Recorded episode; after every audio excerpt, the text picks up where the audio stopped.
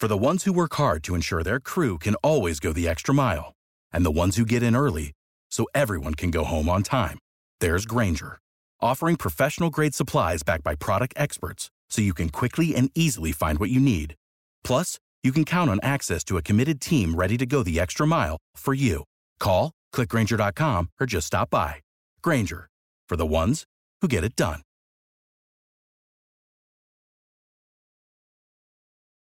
Every team, every topic, everywhere. This is Believe.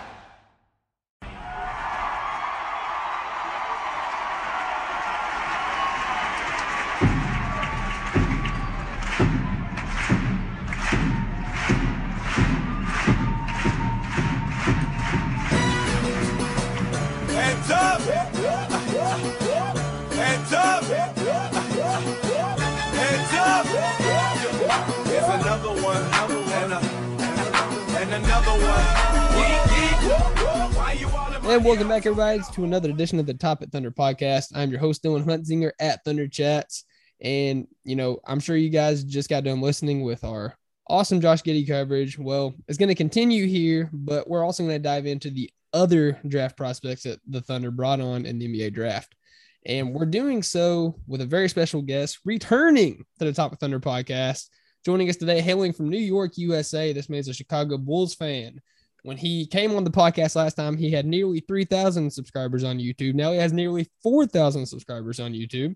He's the co host of the Draft App podcast, editor in chief of the Hardwood magazine, and editor of Mike Schmitz's recruiting videos, not recruiting videos, God, draft prospect videos. Ladies and gentlemen, please welcome the Wolf of Wall Street, Corey Tulaba. Hey, what's up, man? The look by far best intros in uh, the whole podcast uh, sphere. So uh, appreciate that. I'm very excited to be back and, uh, and talk some Thunder specific, uh, not even prospects anymore, actual Yeah, roster rostered players. on the team, man. Yeah, and I, I left out the most important detail. Uh, I meant to say newly married Corey Tulaba. Yes. So, yes, uh, you know, if if you uh if you guys have not yet, be sure to congratulate Mr. Tulaba on his marriage. Um, so Corey, man, a lot's happened since last time we recorded. Um, but before we jump into Thunder prospects, I just want to talk about your Bulls, man. Like they had a pretty crazy offseason. seriously, man. I I mean exceeded my expectations. So um it's an exciting time. I mean, look, you know, there's a little looks like there could be a little little hiccup with the uh, Woj reporting today Yeah. about possible tampering, uh, you know, between the Bulls, the Pelicans, and then the Heat and the Raptors are involved in, uh, in in tampering too. So we'll see what comes of it. But just from a strictly, you know, getting stuff done perspective, I, I'm so happy with the Bulls' moves. I mean, my I didn't even really talk about him, but like DeRozan was the guy that I wanted on the Bulls the most, just because I, I felt like he, you know, kind of helped what we needed the most in a, a big playmaking wing who can get to the free throw line. That's what the Bulls really struggled with outside of LaVine. They just didn't really have anybody who consistently get dribble penetration, get to, you know, draw fouls. Like even Vucevic, that dude, you know, he's a bucket, but he doesn't draw any free throws. So we needed a guy like that. We needed a playmaker because we, you know, Coby White's not really a point guard. Yeah. Zach's not really a point guard. Um, so I was really thrilled with DeRozan. Yeah, you know, I wish he made a few million dollars a year less, but Mhm. uh, you know, it's a three-year deal. It's no longer the uh, seven-year guaranteed deals of old. And um, add Lonzo Ball into the mix and Alex Caruso. I mean, it's a whole new team. I'm I'm super excited. You know, to uh, the most excited I've been since uh, you know the last season that Jimmy Butler, Dwyane Wade, and Rajon Rondo were uh, donning Bulls uniforms. So it's, it was a long journey just to get back to the point that I've actually been super excited to watch Bulls games and feel like we can, you know, do a little bit of damage, hopefully. Yeah, man, absolutely.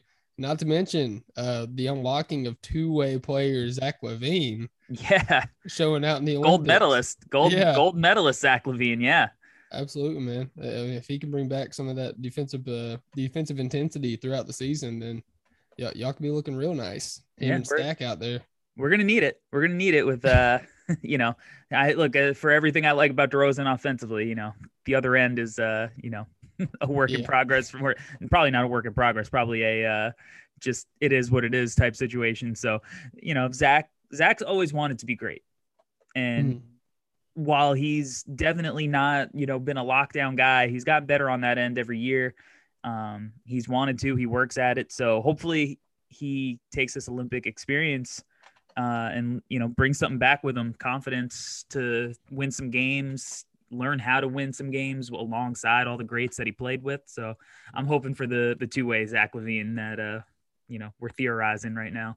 Absolutely, man. Well, hey, speaking of international basketball, you know, we got to talk about the international man of mystery. Uh, the person I've heard has been nicknamed the Golden Boy by a lot of people in Australia. Josh Giddey, Ooh. man.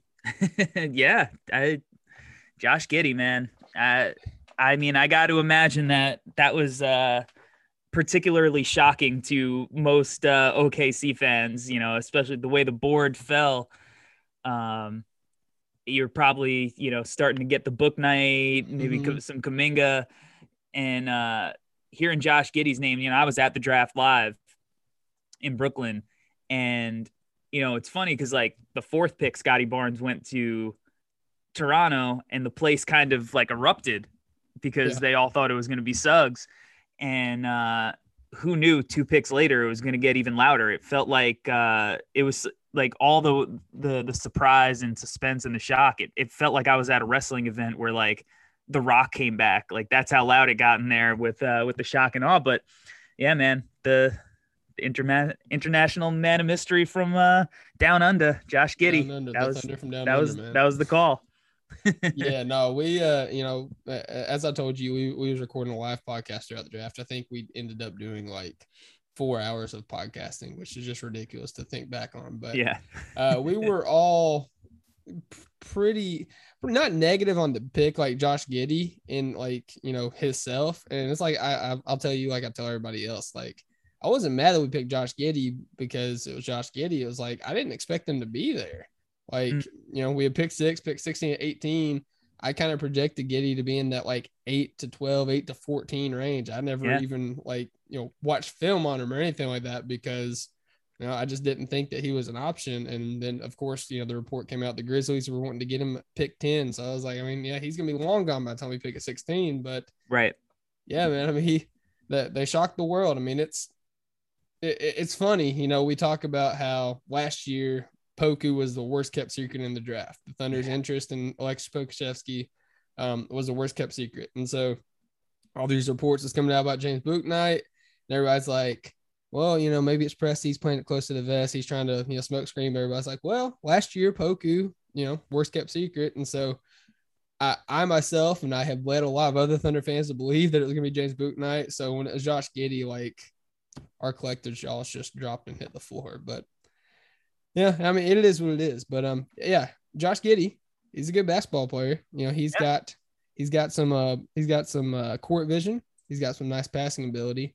Um, what you know besides that, because you know that's anybody who watches like five seconds of highlights could tell like that's his bread and butter. Um, what really stands out to you about Josh Giddey? Um, th- that's good. Well, I, I think that you know the the first thing you got to realize is like this is an 18, 19 year old kid who played professionally and like balled out in a professional league. You know, um, he had no trouble fitting in and looking like he could be the best player on the floor with grown men and you know some ex NBA guys on the floor. So to me, like I always um, take that to mean something when I'm scouting these international prospects because it's it's certainly a jump up from college competition and you saw how prepared a guy like LaMelo Ball was coming over from the same league, having done a lot of the same things, having a lot of the same success. Now, I think LaMelo, his shot is probably is probably always a little cleaner, even though there was certainly some inconsistencies. LaMelo's problem was just his shot selection. Giddey, at the beginning of the season, it was more the confidence in his shot. But one of the things, once he started feeling like, oh, not only do I belong, but I'm one of the best players on the floor. You saw that confidence and what he was capable of as a shot maker. And I mean, you look at his shot, it's not like you're looking at something that needs to be reconstructed. You know, there's little things maybe that he'll improve upon, but I just love the kid's confidence and and obviously the passing is like it's hard to understate how impressive he is as a passer. Like he makes every pass in the book, right hand, left hand, um, just every spot on the floor, weak side hits, live dribble with the left hand from you know the uh, opposite wing. It's I mean it's sick his passing and I mean the kid's complete man. Like I, I haven't even talked on, about his rebounding. He averaged over seven rebounds a game in this league and at six eight that that size at, at whatever position the Thunder are planning on playing him at. I don't even know what position they, they envision him to play um, in this in, in this uh, positionless league. I mean his grab and go ability that's where I think you're going to see this kid take off immediately, just getting boards, pushing the pace, and you're going to see the playmaking and you're going to see, you know, him attacking the rim because I think he's a little bit more athletic and slithery than he gets credit for because he looks upright on the surface, but like he's got some shake to his game. Uh, I think the kid's gonna he's he's a baller. I, I really think this is a good spot for him. And it's funny, like I'm not trying to act like, you know, I'm um, you know, some clairvoyant guy who's predicting this, but I did go on a Knicks podcast prior to the draft and they asked me who who was going to be the Patrick Williams of this draft, like climbing up boards and, and shocking. And I said mm-hmm. it was, mm-hmm. if it was going to be anybody, it was probably going to be Josh Giddey. And I said it's probably going to be people wondering why Josh Giddey is getting called at pick six to the Thunder. So like as shocked as even I was in the moment hearing his name in Brooklyn that night, I couldn't have been that shocked because I I did think that he was going to be the wild card of the draft. Yeah, I, I heard you say that um, when you was doing the draft recap, you you was talking to Albert about it, and it was just like, oh, so it was, it was you that did it too. yeah, so, yeah, yeah. no, man, yeah, I, I am excited. Um, his confidence is something that really stands out to me too. You know, we had two guys uh, that actually report for the NBL on our podcast uh, re- here recently, and one of the things I asked him about was like, you know, because they brought up Ben Simmons, and I was like, you know, Ben Simmons is a guy who, you know, the last time we saw him, he was passing up wide open layup for a contested layup, like a guy yeah. that just lost all confidence. And I was like, you know, is that something that compares to Josh Giddey? And then, you know, they was like, no, it's night and day. Like Josh Giddey is not afraid of the moment. He he wants the moment. He wants the ball in his hands. He wants to not just make the play, but make the right play. So I'm I'm, I'm very excited about that. Um, I'm not going to talk too much about his weaknesses because I think everybody knows, you know, he's he's not a phenomenal defender or anything like that. He needs to put on some strength. Yeah, I think we all know that. Uh, the shooting, hopefully, you know that he continues to work on that. But uh, I, I, think, uh, you know, based on the conversations I've had with them and based on, you know, kind of his demeanor, uh, I think he's got a good enough work ethic and a determination to, you know, get better and, you know, really hone in on that shooting. But I'm excited to watch him in the summer league tomorrow. Uh, he's, you know, Shai's not going to be there, so I'm excited right. to see him run the show. Newly signed, you know, yeah. locked up long term. Absolutely, man. I'm looking for a triple double right out of the gate. it's look, it. He might not be putting up the 20 point triple double like a Russ Westbrook, but mm-hmm. uh, there's no doubt he's capable of putting up some triple doubles in these games if he gets uh, enough minutes. But he's also one of those guys like he might play like you know the first two games and then they get pulled out of it you mm-hmm. know like some of these high prospects who who are kind of ready for for that kind of work rate um you know that happens sometimes in the summer league so uh he might have a short stay in Vegas but he's certainly uh going to be one of the the guys that's most fun to to watch against you know NBA competition um in a NBA uniform for the first time for sure yeah, for sure, man. And before we transition to the uh, the other guys, I just want to ask one more question. So, like, you know, you kind of touched on it. Like, where do you, you know, where's the Thunder going to play him? Um, if if you were the coach, you were the head coach, you got Lu Dort, you got Shai Gilgeous-Alexander out there. Uh, what are you doing? You putting the ball in Giddey's hands and having Shai play off ball? Are you putting Giddey on the wing, be a wing creator? What, what what's your plan, Coach Tolba? Yeah, I mean, I, I don't think I would hand him the keys um, to the offense right away, just because I think, you know, SGA is that good and he's obviously is one of the best isolation ball handlers in the entire league yes, you know i'm not trying to i'm not trying to take the ball out of his hands by any means but i, I think that early on you're probably going to see him used similarly to somebody like a joe ingles mm-hmm. you know kind of like a a connecting piece um who like I said, like as soon as he gets the ball in transition, I think he's leading the break. I don't think he's slowing the ball down to give it up. I think that's that's his the first thing you're going to notice about him. But in the half court, like he's the kind of guy that I think is going to be able to just when he does have the ball, he's going to make the right decision, even as a young kid. Uh, the majority of the time, and and maybe there are times that he makes you know a pass that seems a little ambitious although less so in the way that like Poku did at times last year. Yeah.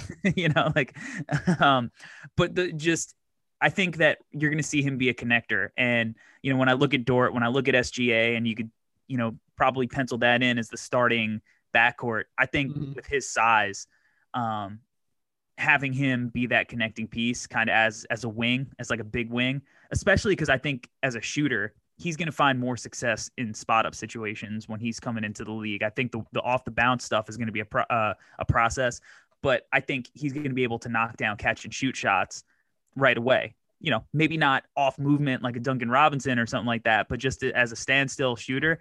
And if he's any kind of threat as a, a standstill shooter in those situations, like it's one pump fake, and now he's in the teeth of the defense, and now he's going to be able to make plays all over the floor with that defense just you know crashing in, trying to uh, stop him from getting to the hoop. So I think that he's going to play a little bit off ball, a little bit on the ball, but I, I would expect him to play a little bit of a Joe Ingles type role. And you know, I'm not trying to make an, an Aussie to Aussie comparison there, Yeah. but I, I you know, I, I think it's certainly the type of thing that like it actually does make sense a little bit. Yeah, no, I'm right there with you. Um, as far as like him being a wing creator, I mean, Shai's shown that you know what he could do with the ball in his hands. You know, he's he considers himself a point guard. He's came out publicly and said he wants to be the point guard. And you know, Dort like fits seamlessly with you know the two of them. So I think Giddey kind of like slides in perfectly at three spots. We don't really have like any like future threes um for the team, anyways. You know, some people consider Poku more of a wing just because of his body type right now Mhm. so I could see that. But I, I think I think they're gonna try to they're gonna try to start Shai, Dort, Giddey, and Poku together. So that's it's gonna be very fun, uh, very interesting though. So, um, you know, speaking on comparisons, uh, I just want you, you know, before we move on, I just want you to uh, tell tell the podcast people what comparison you gave for Josh Giddey because I, I thought it was it, it was unique, definitely, but it, it was kind of awesome. Um, all right, I'm trying trying to remember. I know I know the one of the ones I gave was supercharged Tomas Satoransky. Yeah. Um, I don't know if that's the one you're talking Yeah, about. you said Thomas Satoransky was Yeah. some crap to him. Yeah, it was just Satoransky with some crap to him. Uh, I, I mean, that's the thing. Like Satoransky, and uh, you know, I watched him as as a Bulls fan the last couple of years. Like Mhm. the dude makes all the right plays. He does. He just doesn't have any like confidence to to go above and beyond in the NBA. When when you watch him play in FIBA, he looks like a boss. Like that dude is putting on for for his country. But like in the NBA, he's very just like, you know, trying not to make any mistakes. Or and and Giddey is gonna like he's got that same positional size. I think he's got the same kind of ability to get to his spots on the floor if he wants to. I just think he's to be way more willing to do it because he's got that confidence. He's he's a young teenager who's been like, you know, playing against grown ass men is you know the last year or so, and uh, now you know he, he's the sixth pick in the draft. That's got to feel pretty good after you know not being mocked there. So I think that yeah, Satoransky with a little bit a little bit extra, Satoransky plus. I like it. you know, Uh, fun fact: Giddey's going to make more next year than Shai Gilgeous-Alexander will because his Wild. extension won't kick in. um, all right, well, moving on to the guy that uh, is is one of kind of kind of one of your guys. I think you had him number eleven on your big board. Uh, Tre Mann. yeah, I Like like. uh, poetic on him. Yeah, I'm a Tre Mann guy. I think I did end up moving him down to like 15, maybe by Ah. the time my last board came out, but I Yeah, definitely gotcha. had him up at, at like 11 leading up to the draft. Um, but that it honestly, like the the range between 10 to you know 15 or whatever, like I had over there, maybe even 16 on my board, was so tight that Mhm. I like all the maneuvering I was doing at the end was really just like going to be situation based. Um, and uh, I, I mean, he's in a great situation now too. Like with the Thunder, I feel like the Thunder is such a good spot for these prospects to go to and develop because they're going to have so much freedom to be who they are. And Tre Mann, man, that dude is a bucket. Like he was one of the best isolation scorers, a lot like SGA, like in college basketball. Like it was him and Cade Cunningham as like off the bounce threats to score with the rock in their hand. And uh, you know, that he did it as good or better than anybody. I mean, the kid's got combo move after combo move. He's shifty. stop on a dime, get you, put you on skates, logo range on his jumper. I mean, the kid can just flat out score the rock off the bounce. And when you look at all of the guards who are having success in the NBA, he fits the bill. You know, he's he's the the prototype as far as off the bounce shooting. So uh, that's definitely the reason I had him in that range, and you know why. Even when I dropped him down, it's not like I felt confident about it because he's a guy that could totally, you know, if he hits, he could be a 20 to 25 point per game scorer. You know, it's there there are things that need to happen that he needs to improve upon. Yeah. For him to get there. It's not like I'm guaranteeing or predicting that, but he has that potential in him for sure. Um and uh, I think that like he actually is another guy. Like he complements Giddey. I think like Giddey being this kind of jumbo playmaker who's pass first is kind of like perfect to to fit next to a guard like SGA, a guard like Tre Mann, and and you know he Tre Mann is going to get uh, plenty of opportunities to show that he can uh, put that ball in the hoop for sure. For sure, man. Yeah, I'm I'm super excited for Tre Mann. Um, one of our guys, uh, one one of our podcast co-hosts, uh, Stephen Dolan, um, on the live draft coverage, he was like, when we took Tre Mann, you know, we was disappointed yeah. again because we felt like it was kind of a reach, you know, based on you know all the mock drafts and everything. Um, but of course, you know, we, we calmed down afterwards. But he said, why can't he be Bouknight? Like, you know, they're similar sizes, similar scoring ability. Obviously, Bouknight's probably got a higher ceiling um, defensively, playmaking, and just scoring in general. But like, he kind of fits that archetype. So, uh, you know, stepping back, you know, looking at 10,000 feet, I can kind of see where he's coming from. Um, I- I'm kind of interested though, you know, OKC you know, we got a lot of young guys, obviously, but specifically off the bench right now, we have three guards: Tre Mann, Ty Jerome, and Teo Maledon. All three of them, well, Theo and Ty specifically last year, I think they were two of the best three point shooters on the team. I think Ty shot like 42%, Theo shot like 37, 36%, something like that. Um, but they showed out like last year. So throwing Tre Mann in the mix, uh, how, how do you kind of see in that uh, rotation uh, playing out? Do you see those guys kind of playing off each other? You see one kind of stepping up um, at a higher level than the others? What you thinking? Um, yeah, I mean, I, I think that the, obviously the Thunder backcourt is kind of crowded as far as like, yeah.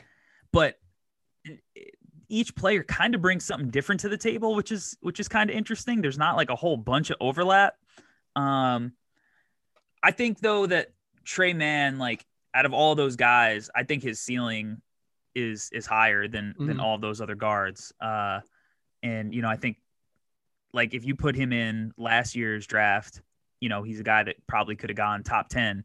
Um, nice. I I I think that you know, again though, like rookies are generally not good. So like mm-hmm. I would expect a guy like Tre Mann to have a little bit of a learning curve because you know the thing that he did struggle with it certainly wasn't shooting you know you compare him to like or like scoring and say why can't he be Bouknight like he's a much he is a much more proven shooter than Bouknight is yeah off the bounce threat um i think that one of the things that Tre Mann really did poorly last year too was like shoot in catch and shoot scenarios. But it was like this really odd phenomenon because he was so good off the bounce that it almost more felt like it was just like he's going to be able he's going to be just fine. Like it's it's not something you should worry about. Um but he is like a guy that I think is more used to playing with the ball in his hand so like mm-hmm. I think that like those other guys maybe are a little more malleable right now and it's something that Tre Mann's going to have to learn how to do at the next level because look SGA is going to have the ball in his hands yeah a lot when he doesn't have the ball in his hands, you know, you're probably going to be putting it in, you know, Giddey as the six pick in his hands a lot. So Tre Mann's going to have to adjust and find different ways to contribute offensively. If the catch and shoot stuff improves off his sophomore season, I think it could be a seamless fit. Um, but he's going to have to do that. Uh, and, and I think, you know, these other guys, they got a little bit more experience. They got a leg up on him. But like I said, there's a lot of minutes to go around you know, Giddey's a guy, he's tall enough that you could even throw him at the four in a lot of situations. Like Dort is this weird player who could, he's probably able to guard power forwards occasionally, even though he's Yeah. like what six three because he's so strong. He checked Um, LeBron a little bit last year. Yeah, like he's you know he could the versatility in this lineup is is really intriguing and um I mean I think the players are good enough that uh, if SGA plays a full season, I mean I think the team's gonna be way more competitive than people probably give them credit for because probably think they're trying to tank and stuff. But when SGA played, they were like a really competitive team Yeah. it's going to be interesting. I mean, it's it's good problems to have because all those players are talented. Um, but yeah, Tre Mann, Tre Mann's definitely going to learn ha- have to learn to play off off the ball a little bit. Uh, if he's going to really like find his footing early next year, because a lot of the stuff that he's good at, like it's going to take time before they give him the ball.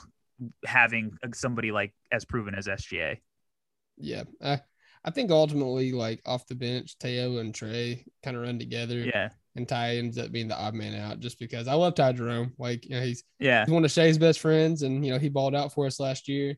Um, but I feel like Tre Mann is kind of what Ty Jerome, like what we all want Ty Jerome to be, and you know Tre Mann already is like in year one. So, um, and, and you know I, I'm more invested in his development at this point. So yeah. Ty Jerome seems like he's probably going to play on like eight or nine NBA teams by the time his career is done. yeah, It's like he's good enough. Like he's a good player with like valuable skills that'll keep him in the NBA. But like ultimately, unless he like attaches himself to like you know some good veteran teams, you know when he gets to that part of his career, it seems like he's like going to be the odd man out in whatever situation he finds himself in. Just because like but his potential isn't as high as like whatever players you're probably drafting. Whether whether or not they become better than him, you know, is a, a different story. But like Yeah. potential wise you know, he probably doesn't have as much quote unquote potential as some of these other guys that teams will draft. for sure, man. Uh, one of the last things I got on Tre Mann, um, I, I know you uh, you talked about like in the draft combine process, he really showed off his athleticism. He was like, Yeah. throwing down windmills and you know all these crazy dunks. But uh, you made a good point. You didn't really see him use that functionally in game uh, during in Florida season. But what you did say he was able to do, I think you you really credited his float game. Yeah. Yeah. Yeah. Yeah. So uh, look, th- that's what's like fun about watching like the combine and the workout stuff is like you start seeing all these things that these players all of a sudden got really good at. And Yeah. it's kind of like it's cool for um you know Twitter and like social media and stuff, but it's like look, you had 2 years to show off that you could like throw down and you really struggled, you know, when when it came to like showing off your athletic ability. So eh, that kind of stuff is it's just like, oh, I didn't realize he could do that stuff, but I wouldn't expect it unless it's on a breakaway. Um, you know, because he the other thing is too, like with his finishing, like he's so right hand heavy with his finishing. Yeah. You know, even when he's going to his left, he's trying to finish with his right hand. So I think that's like really where he's gonna struggle outside of like um, you know, some of his playmaking stuff, which I'm, you know, sure we'll touch on. But yeah, the float game is smooth, man. And like he's got like high arcing, float, nothing but net, just and it's one of the most, you know, dangerous shots in a guard's arsenal at this point. And his handle is so so filthy that he's gonna have no problem getting to his spots, getting to that little in between area. And because I think that he's going to have issues finishing um, at the next level early on in his career, it makes it even all that more important that that float game's on point. And I think that just the natural touch that he has in that area and how easily he could get to it by breaking guys down off the dribble and as a pick and roll threat because his pick and roll game is is crazy um, as a scorer especially. So I, I think the float game is going to be essential for him. And if if he can get to that float game and make it a, a integral part of his game early on in his career, I think it's going to be you know crucial and really important and a, a really good sign for his development. Yeah, it's it's becoming very like more and more important in the NBA. Like you just saw Trae Young just slice through the Sixers and the Bucks for most of the series. Like the Knicks. I mean, he, he diced Yeah. up the Knicks with that thing. It's hard. Look, it, like especially if you have a, a lob threat on your team, you know, like it's like you got to pick your poison. Like you're gonna give up the floater, or you're gonna, you know, have the big kind of try to block it and give up an alley oop. So, um, you put athletes around, you know, a kid like Tre Mann who has that float game. Like it's gonna be tough. It's gonna be tough on defenses. For sure, man. Um, now you talked about his playmaking there for a little bit. Um, like I said, I, I kind of project him to be playing alongside Teo Maledon, and Teo's a pretty good playmaker in his own right. Do you Yeah. see Trey as more of a primary playmaker or more of like a secondary playmaker, kind of like Giddey will be playing for Shai? Yeah, maybe you know what, maybe even like a tertiary playmaker at this point. Yeah, I, I think like his playmaking, I, I do think that it's better than he showed off in college.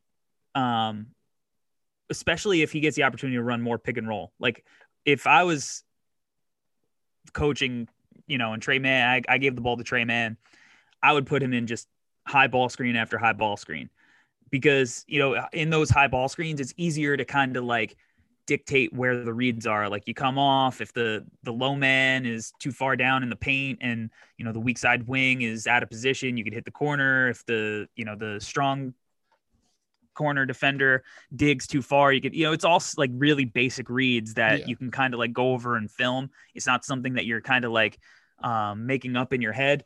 When he had to do that, that's when he kind of struggled. Like he had one of his big issues was like he liked to dance with the ball. And a lot of times, like it looked pretty, but he's not going anywhere.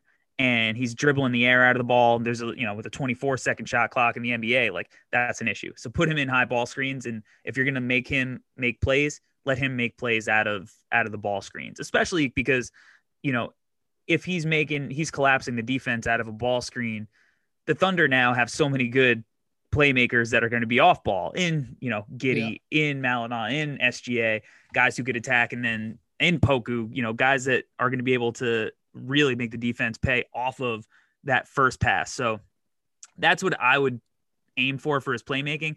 But he really does need to work on some of the off ball playmaking stuff and making reads when he doesn't have the ball in his hands coming off a screen. That's where that's why like like if he was a guy who averaged five, six assists a game, he would have went way higher than he did. Yeah. Um, but I, I do think that he does have some of some potential to unlock, and I, I just I think in college he didn't get put in enough high ball screen opportunities as a playmaker, and I think if he does that in the NBA, he's that's where you're gonna you're gonna want him to make plays out of. I got you. Yeah, I was actually having a conversation with somebody on Twitter. Um, yeah, kind of close to home for you. We was talking about the potential of bringing in Lauri Markkanen Yep. uh, to the team, and uh, I said if we brought him in, I'd like to see him play five. You know, just like completely spread the floor out for Shai and Giddey, and you know, and, and the whole co. Because if you do that, you know, ideally you get rid of Favors, and then you have Moose, our boy Moose, and Right. you know you have spacing. You know, no matter what big is on the floor. And they was like, well, I don't like that because Tre Mann is, you know, he does best in pick and roll. Mhm. So do you think there's like a big difference in Tre's success for pick and roll and pick and pop? Do we not get to see enough of it? What do you think? Yeah, I, I look. He'll as long as you put him in a high ball screen. Yeah. I think that you'll see that he could make like the right play. Um, whether it's pick or pop or to a dive man, I still think that he has the potential to make these reads. For whatever reason, I think when he's in isolation, he's dancing with the ball.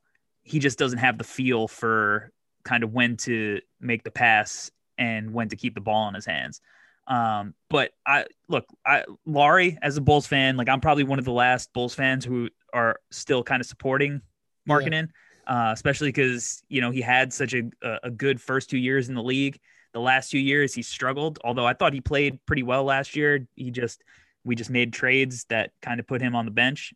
Um, but as a five offensively in a lineup like that, like yeah, like the the spacing, um, and one of the underrated parts about Markkanen's games when you make him a dive man and have him roll to the hoop, like he's good. He's good at it. You Yeah. know, he's he, he's a good passer. He can make little dump offs. He can, um, he's he's good in the mid range if you let him shoot it from the mid range. And you know, he's got he's got a little bit of stuff to him sometimes, and he'll he'll attack the hoop. And you know, I like him in that context more than like a lot of people want him to like post up smaller guys like that, that to me was never Yeah. really like one of his strengths and you're trying to like make him do stuff that uh, i'm not i just never really made a lot of sense um offensively i think that team would be like a lot a lot of fun Yeah. the problem with Markkanen uh as a five man is defensively you know a lot of pressure on Dort on that unit. yeah, and like there's not a lot of rim protection. Um, I think Markkanen's probably a little bit better than people give him credit for being. Like I don't think he's single-handedly destroying your your defense by any means, you know.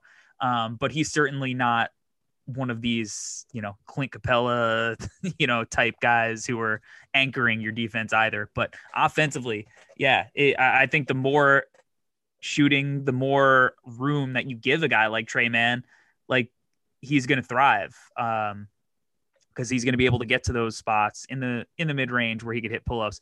He's going to get to his floater, and the more room you have, like if you're talking about a guy who you want to improve his finishing, like it's way easier to finish with one guy standing there versus like a clogged paint, paint and there's three defenders there. So Yeah, the more space you give any player, like it's going to be beneficial for sure. absolutely, man. Um, you know, moving on to our next prospect. Uh, this is a guy that I know very little about, so you're gonna have to do a lot of talking here. Um, the only thing I know about him is when you were first on, and I asked you for some second round sleepers, some guys that you thought we should target. Uh, he was one of the first names that came out of your mouth, Jeremiah Robinson Earl. Yeah.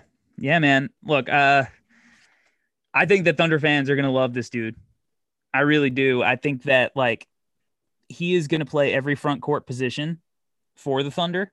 Um he's six eight, six nine, good wingspan, kind of not great at anything, but also not really bad at anything, just completely like fine in every way. Solid, but like, and it like, but to say that, like, it, I'm not really saying that as a bad thing. You know, he's just like this versatile guy that, as a second round prospect, like I looked at him and I was like, this is a guy. He's probably going to play in the NBA for over ten years.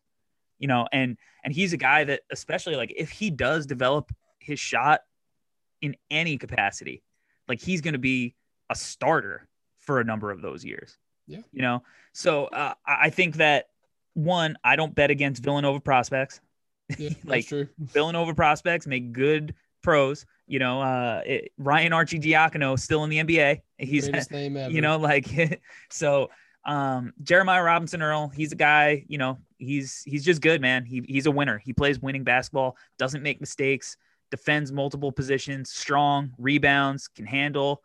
Uh, put it on the floor. Never going to be your number one, two, or three option scoring wise, but like he's going to do a lot of the dirty work and just be one of those guys that, you know, is going to be the guy who the fan base just loves more than the other teams. Like you're you're you'll be arguing with other teams like on Twitter or other fans of teams on Twitter like how much better a guy like him is than his stats indicate. Like that's Yeah. the type of player that he is. Like the stuff that he does is not going to show up in the box score all the time, but he's going to be the guy that the coaches trust because he knows how to play the game the right way and he's going to be in the right spots.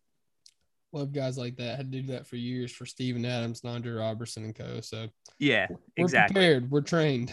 Yeah, and and look, he's the modern NBA wing, man. Like he's gonna have the size and and the strength and the length to guard a lot of these kind of big fours. You know, uh, obviously, like early on, I'm not predicting he's gonna line up against Kawhi and LeBron and shut them down or anything, but like he's the archetype of guy that you want to line up across for them eventually. You know what I mean? Yeah, for sure, man. And uh, it's gonna be interesting to see because uh, him and Josh Giddey are our tallest prospects on the entire summer league roster. So he's gonna be thrown into the fire right off the bat, um, guarding Bing bigs, and I'm sure he'll, he'll get switched on to some wings too. So we'll get to see firsthand. I, I'm excited. I mean, he, he seems like a well-spoken dude, and everything I've heard, you know, just like you said, he's kind of a do-it-all guy, jack of all Yep. trades, master of none. But I think the big thing that you highlighted is he doesn't make mistakes, and Yeah. I, I think that's something that the Thunder value a lot, and I think that's ultimately could be why they actually traded up to get him at pick Right. 32. Yeah, for sure. And you need guys like him who aren't going to be high usage too. Like especially mm-hmm. like the guys that you brought in. Um, not that I think Giddey's going to be one of these guys who has super high usage. Like, you know, you look at uh, other connectors that are kind of sort of like him in- ways like Lonzo Ball. Like Lonzo doesn't have a high usage, but he has the ball in his hands uh, enough. And I think that um, you know, Robinson uh or Giddy is going to be like that. And uh you need guys like Robinson Earl to play off of all these other guys who have the ball in his hands and just don't need the ball. So I, I like I like taking Robinson Earl there. I think it's a smart move. You made some upside swings. and Now try to find value in some of these these second round picks that you can kind of fill the roster in on these cheap contracts for when you either make a move to put pieces around SGA or just internally. It's time to make that jump. You'll have a guy like Robinson Earl on a cheap contract. Like you need these dudes. Yeah, you got to have those high-level role players, man. Yeah, for sure. Like uh, Jae Crowder was uh, instrumental for the Suns. Bobby Portis for the Bucks. So those guys, those guys are definitely uh, instrumental for those kind of runs.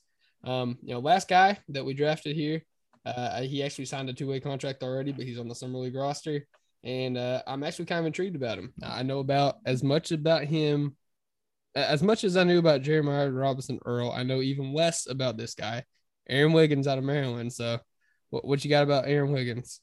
Yeah, um, I mean, he's a guy who he's a, a pretty good rebounder. um, yeah. you know, I, I'm interested to see how much time he gets because uh, not really like that great a shooter. Um, I think you know his calling card is just going to be defense and doing the dirty work if he ends up playing any minutes. Um, but when you're this late in the draft, like you're probably looking at guys who are going to be playing more in your uh, your G League team than you know the actual uh, NBA minutes. Oh, yeah. But um, but you know he's got good size. You know, six ten wingspan. Um, so I would look for him to kind of be just hustle hustle guy. And I think that, you know, Presti's kind of taking chances on, you know, the athletic kind of hustle guy, see if they could develop. Uh, I think he might be one of these, you know, prospects in the in the same vein there. I like it. Yeah.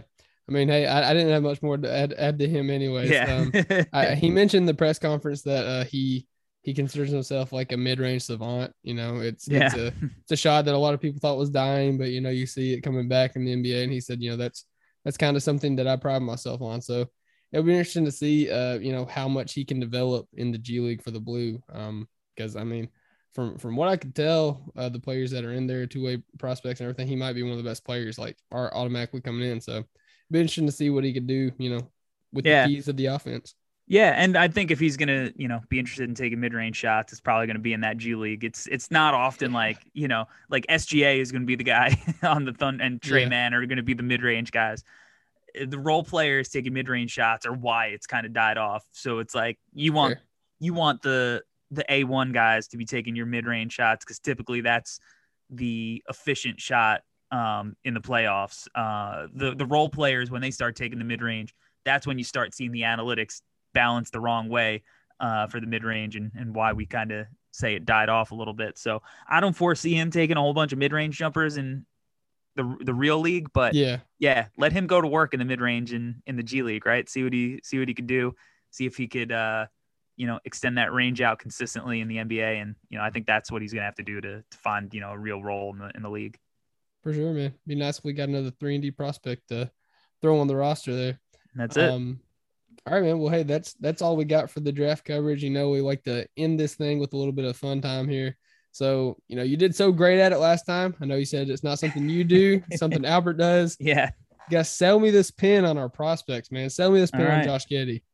All right. Do you uh are you a team that needs a six foot eight playmaker who can make every pass in the book?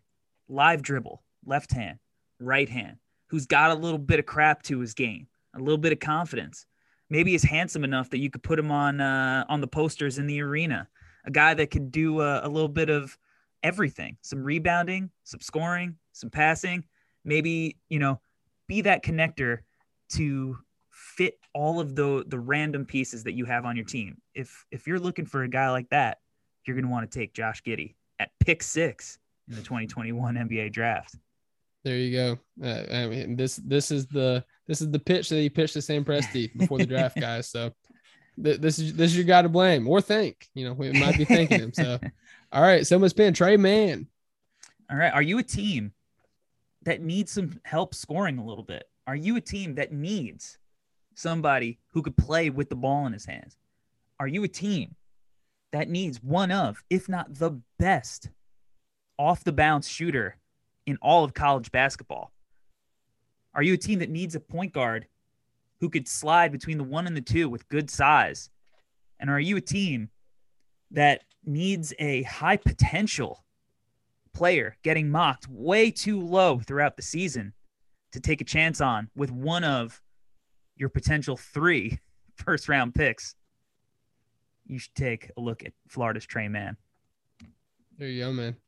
Uh, you, you, just had to twist the knife though, reminding that we traded uh, the Sengun pick for yeah. You know what? that Sengun pick, I actually that was the fir- I went to, to buy some uh, some nachos at the arena that night, and and I saw the Thunder draft at Sengun, and I was like, man, what a draft they're having. And then I saw that it, it was traded. I felt a little I felt a little bad for for the Thunder fans because you know you know Sengun's my guy, Mhm. one of my guys in this draft, but it's all right. Thunder did well. Yeah, I, I like Sengun too. And then uh, actually, one of our other co-hosts, Matty Moles, I, I mentioned to you last time he had Sengun kind of like his top six, I think, in his Yeah. board like months ago. And so he he he, he kind of had a conniption fit about it, but it's all good.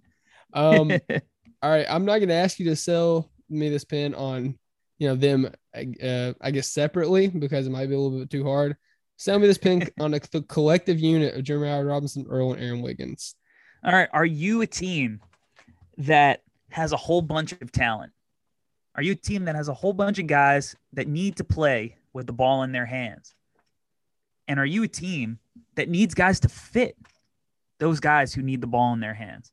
Well, then you need to take a look at a guy like Jeremiah Robinson Earl or a guy like Andrew Wiggins, guys who are going to be able to be smooth operators from multiple spots on the floor who are going to be able to defend multiple spots on the floor, who are going to be willing to do a little bit of the dirty work, a little bit of the stuff that isn't going to show up in the box score. Well, then you need to take a chance on two, maybe a little bit more boring, a little more older players in Jeremiah Robinson Earl and Andrew Wiggins. Andrew Wiggins. Bringing in Aaron Wiggins. Aaron Wiggins. Uh, it's all good. You- You're, you're not the first. You won't be the last. yeah.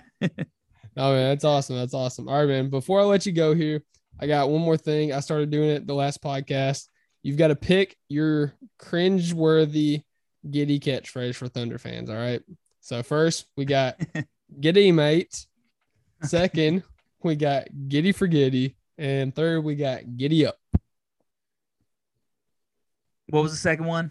Uh giddy for giddy. Giddy for Giddy. That one. All right. I like it. Uh, yeah, I think our uh, our Aussie he said uh, he said I say good day mate every day, so I'm gonna pick good day mate. I was like, all right, awesome. We'll- I like it. Wait, so wait, were we supposed to pick the one we didn't like or the one we did like? Uh, pick the one that you did like. Sorry. Oh, okay. So I'm I'm the good day mate too. That's Okay. that one's that's the one. Awesome. Yeah, Yeah, that's the one. yeah. I, I understand. Get it. Nobody nobody likes the giddy for giddy. Little bit too much, but hey, Corey, man, I appreciate you coming on once again. Uh, you know, talk about the prospect or talk about the people that we drafted.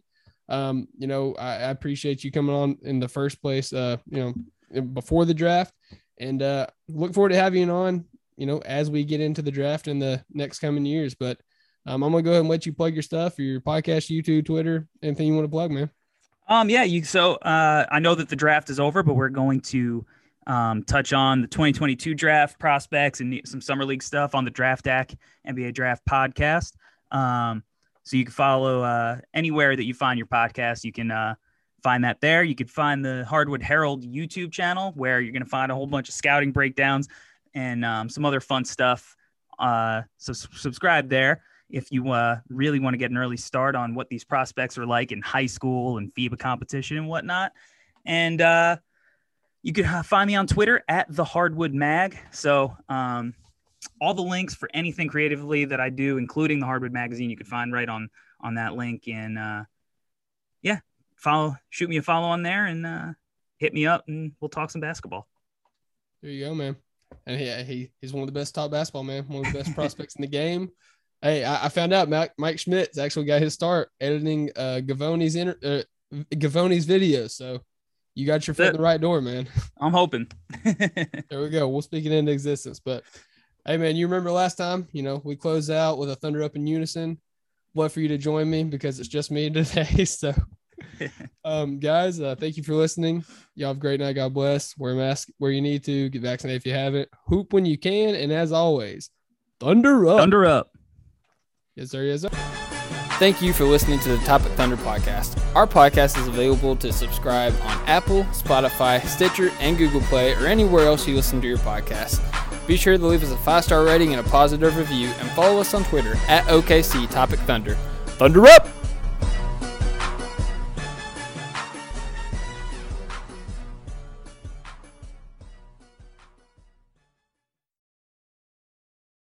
For the ones who work hard to ensure their crew can always go the extra mile, and the ones who get in early so everyone can go home on time. There's Grainger, offering professional grade supplies backed by product experts so you can quickly and easily find what you need. Plus, you can count on access to a committed team ready to go the extra mile for you. Call, clickgrainger.com, or just stop by. Grainger, for the ones who get it done.